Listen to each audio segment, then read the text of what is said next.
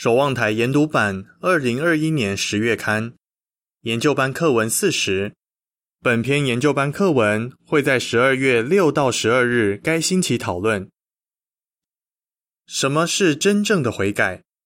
主题经文：我来是要呼召罪人悔改。路加福音五章三十二节。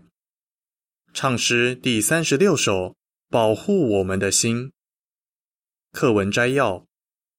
真正的悔改，并不只是为自己犯的罪说一声抱歉而已。本篇课文会谈谈亚哈王、马拿西王和耶稣比喻中的浪子，让我们明白什么是真正的悔改。课文也会谈谈长老们判断一个犯了重罪的人是否真正悔改时，要考虑哪些因素。第一到二段问题。亚哈和马拿西有什么不同？本篇课文会谈谈什么问题？古代有两个国王，一个统治十部族的以色列国，一个统治两部族的犹大国。他们虽然生活在不同的时代，却有很多共同点。他们两个人都反叛耶和华，导致人民犯罪。他们都崇拜假神，还杀害了很多人。不过，他们有一个不同的地方：一个到死都在做坏事，另一个却真心悔改，结果得到了耶和华的宽恕。他们是谁呢？他们是以色列王亚哈和犹大王马拿西。他们俩之间的不同，能帮助我们深入了解什么是真正的悔改。什么是悔改呢？一个人怎样表明自己真的悔改了？要是我们犯了罪，肯定很想得到耶和华的宽恕，所以需要知道这两个问题的答案。接下来我们会了解一下这两个国王的生平，看看可以从他们身上学到什么。课文也会谈谈耶稣的比喻，看看我们可以学到什么跟悔改有关的道理。我们从亚哈身上学到什么？第三段问题：亚哈是个怎样的国王？亚哈是十部族以色列国的第七任国王，娶了西顿王的女儿耶喜别。西顿是北方一个富裕的国家，这桩婚姻很可能给以色列国带来了经济利益，却损害了这个国家跟耶和华上帝之间的关系。耶喜别崇拜巴利，还怂恿亚哈在以色列推广巴利崇拜，而这种崇拜包括跟妙计行淫、以儿童为祭等可憎的行为。耶喜别做王后期间，耶和华的先知都有生命危险，其中很多人都被他杀害了。亚哈则做耶和华眼中邪恶的事，比他之前的所有王更坏。列王记上十六章三十节，这对夫妻的所作所为，耶和华都看在眼里，绝没有置之不理。不过，耶和华怜悯他的子民，所以派先知以利亚去劝他们赶紧悔改。亚哈和耶喜别却一意孤行。第四段问题：耶和华对亚哈的判决是什么？亚哈有什么反应？后来，耶和华决定采取行动，于是派以利亚去向亚哈和耶喜别宣布判决，说他们的整个家族都会被消灭。以利亚的话让亚哈大受打击，没想到这个不可一世的人竟然变得谦卑了。列王记上二十一章十九到二十九节。第五到六段问题，我们怎么知道亚哈并没有真正悔改？虽然亚哈一时谦卑，但他后来的行为却说明他并没有真心悔改。他没有从以色列除去巴利崇拜，也没有推广正确的崇拜。他做的另一些事也表明他并没有悔改。后来，亚哈请犹大王约沙法。跟他一起去攻打叙利亚人，约沙法是个信赖耶和华的好国王，他建议亚哈先询问耶和华的先知，但亚哈不愿意。他说：“这里是还有一个人，我们可以通过他求问耶和华。但是我恨他，因为只要是跟我有关的预言，他从来就没有说过好话，都是不好的。”不过，他们还是询问了先知米该亚。米该亚预告亚哈会大难临头，但亚哈没有悔改，也没有求耶和华宽恕他，还把米该亚关进了监狱。列王记上二十二章七到九、二十三和二十七节。虽然亚哈能把耶和华的先知关进监狱，却不能阻止预言的应验。后来他在战场上阵亡了。以下是第五到六段的图片描述。亚哈非常生气，命令侍卫把先知米该亚关进监狱。图片的文字说：亚哈把上帝的先知关进监狱，表明他没有真心悔改。回正文第七段问题：亚哈死后，耶和华对他有什么评价？亚哈死后，耶和华透露了他对亚哈的看法。约沙法王平安回宫后，耶和华因为他跟亚哈结盟，就派先知耶户去责备他。耶户说：“你怎么可以帮助邪恶的人，爱那些憎恨耶和华的人呢？”历代之下十九章一二节，请想想，如果亚哈真心悔改。先知肯定不会说他是个憎恨耶和华的恶人了。显然，亚哈虽然显出了一点悔意，却没有真正悔改。第八段问题：关于悔改，我们可以从亚哈的例子学到什么？我们可以从亚哈身上学到什么呢？当以利亚预告他的整个家族都会被消灭时，他确实变得谦卑了，这一点很好，但他后来的行动却说明他没有真心悔改。所以，悔改不是一时表现悔意。接下来，我们会谈谈另一个例子，看看什么才是真正的悔改。我们从马拿西身上学到什么？第九段问题：马拿西是个怎样的国王？大约两百年后，马拿西成为犹大国王。他犯的罪很可能比亚哈有过之而无不及。圣经说，他做了许多耶和华眼中邪恶的事，冒犯了上帝。历代之下三十三章一到九节。马拿西为外族神明设立祭坛，甚至造了一个神木雕像，放在耶和华的圣殿里。而这个雕像很可能跟生殖器崇拜有关。他还占卜、施行魔法、使用巫术，害许多无辜的人丧命，甚至用火焚烧自己的儿子作为祭物献给假神。列王记下二十一章六、七、十、十一和十六节。第十段问题。耶和华怎样管教马拿西？马拿西有什么反应？耶和华很多次派先知去警告马拿西，但他就像亚哈那样顽固不化。最后，耶和华就使亚述王的将领来攻打犹大国。亚述人用钩子抓住了马拿西，用两个铜僚锁住他，把他带到巴比伦。看来。马拿西在巴比伦的监狱里开始深刻的反省自己的错误。他在他祖先的上帝面前非常谦卑。不但这样，他还不断向上帝祷告，恳求耶和华他的上帝开恩。这个恶人洗心革面了。他看出耶和华才是他的上帝，而且不断恳切的向上帝祷告。历代志下三十三章十到十三节，第十一段问题：根据历代志下三十三章十五十六节，我们怎么知道马拿西真的悔改了？耶和华看出马拿西的内心真的改变了，他的祷告感动了耶和华，于是耶和华回应他的祷告，原谅了他，而且让他恢复了王位。马拿西尽力证明自己真心悔改，彻底改变了自己的行为。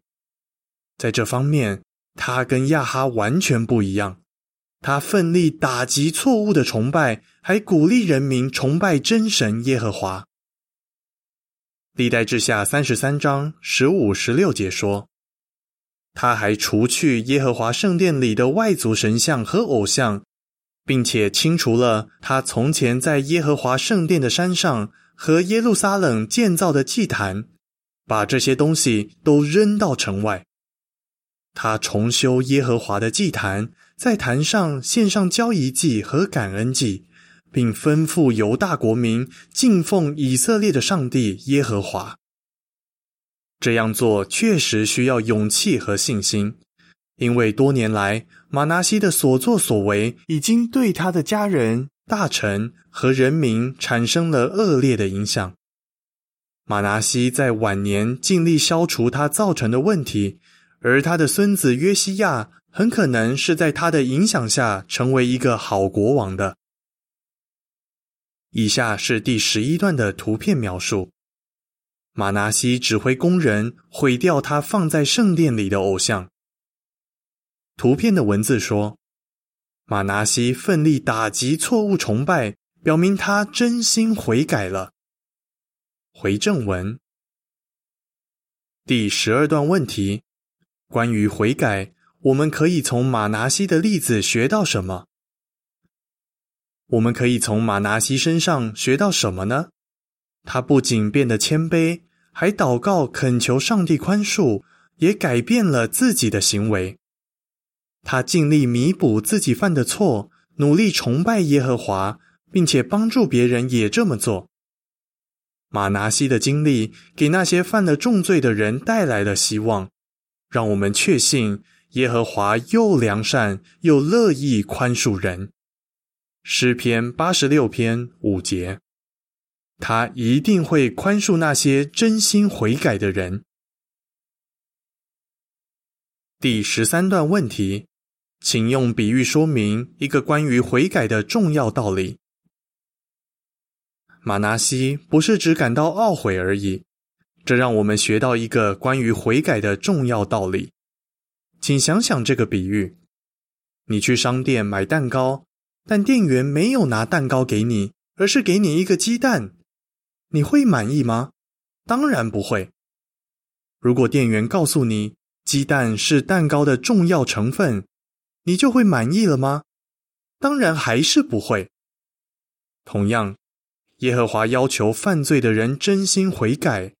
如果这个人为自己的罪感到懊悔，当然很好，因为这种感觉对于悔改来说是必不可少的。但这还不够，犯罪的人还必须怎么做呢？接下来，让我们看看耶稣说的一个感人的比喻：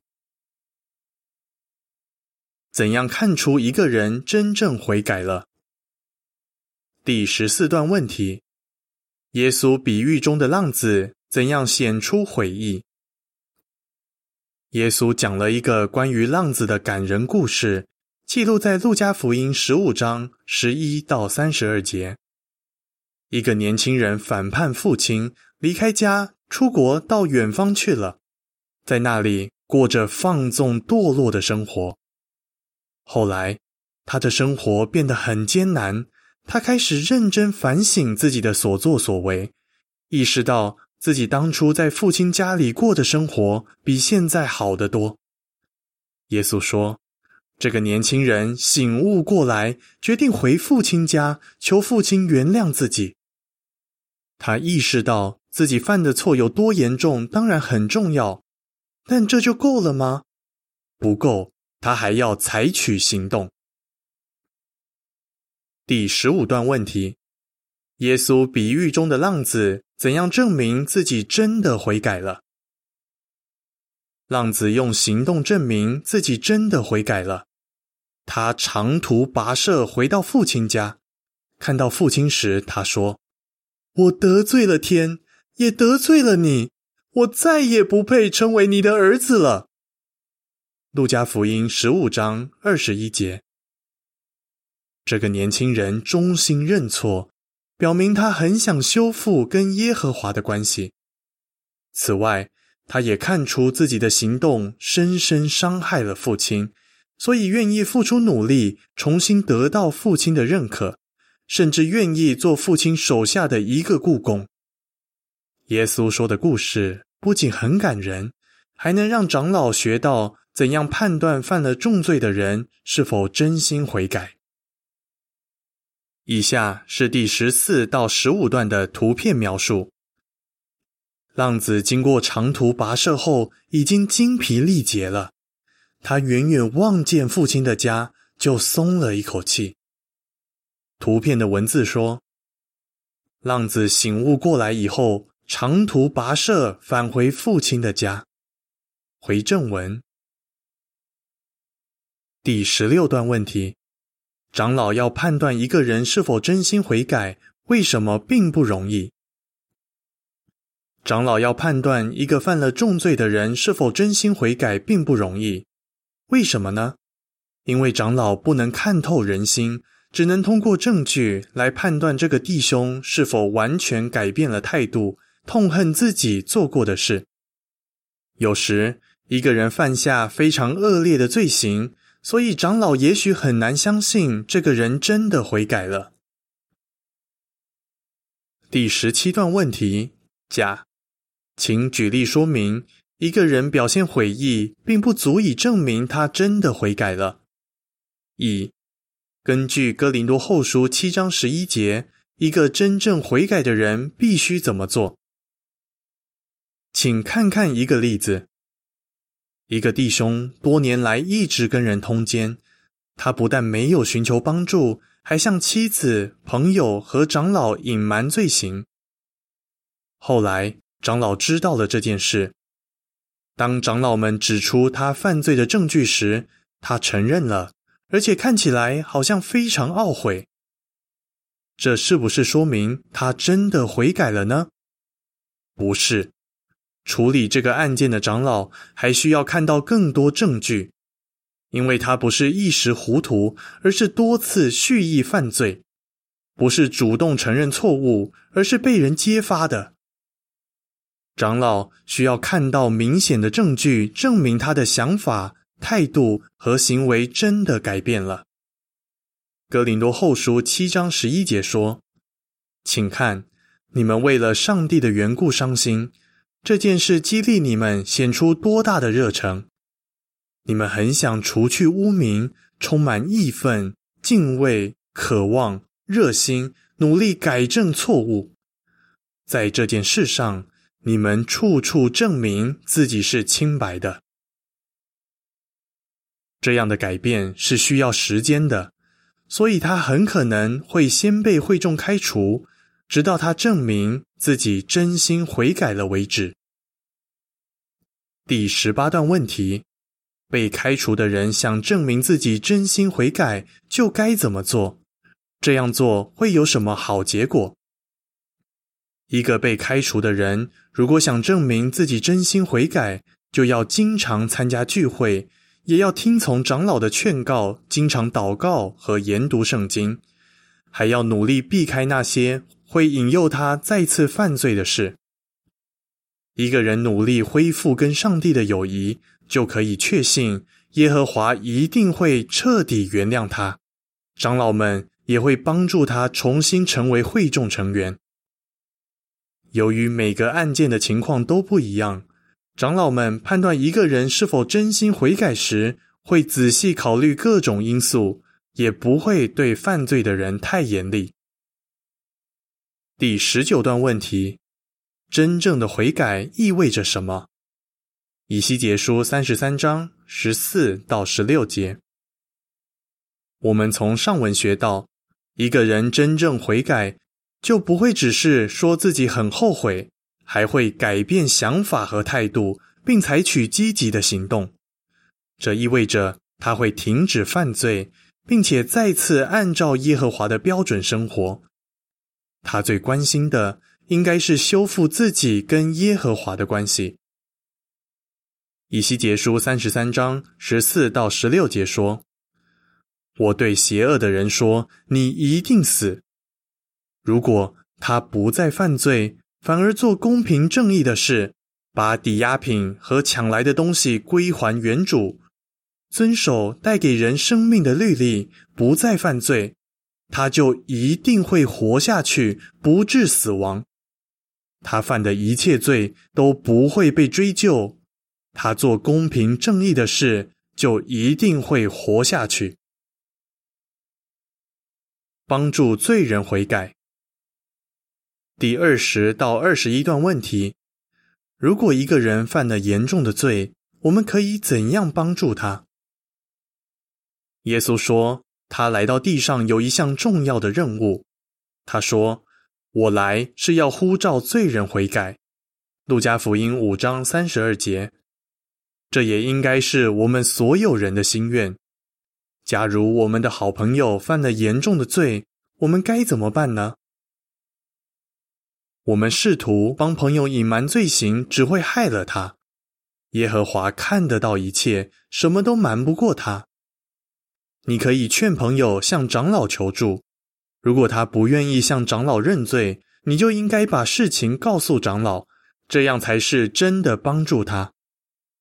这样做非常重要，因为他如果没有得到长老的帮助，没有真心悔改，就会失去跟耶和华的友谊。第二十二段问题，下一篇课文会谈谈什么？如果一个人长期犯罪，而且罪行严重，于是长老们决定把他开除，这是不是说长老们对他缺乏怜悯之情呢？下一篇课文会谈谈耶和华在管教罪人时怎样显出怜悯之情，也会谈谈我们可以怎样效法耶和华。课文复习，你会怎样回答？关于悔改。我们从亚哈的例子学到什么？我们怎么知道马拿西真的悔改了？关于悔改，我们从浪子的比喻学到什么重要的道理？唱诗第一百零三首：上帝赐下仁爱的牧人。本篇文章结束。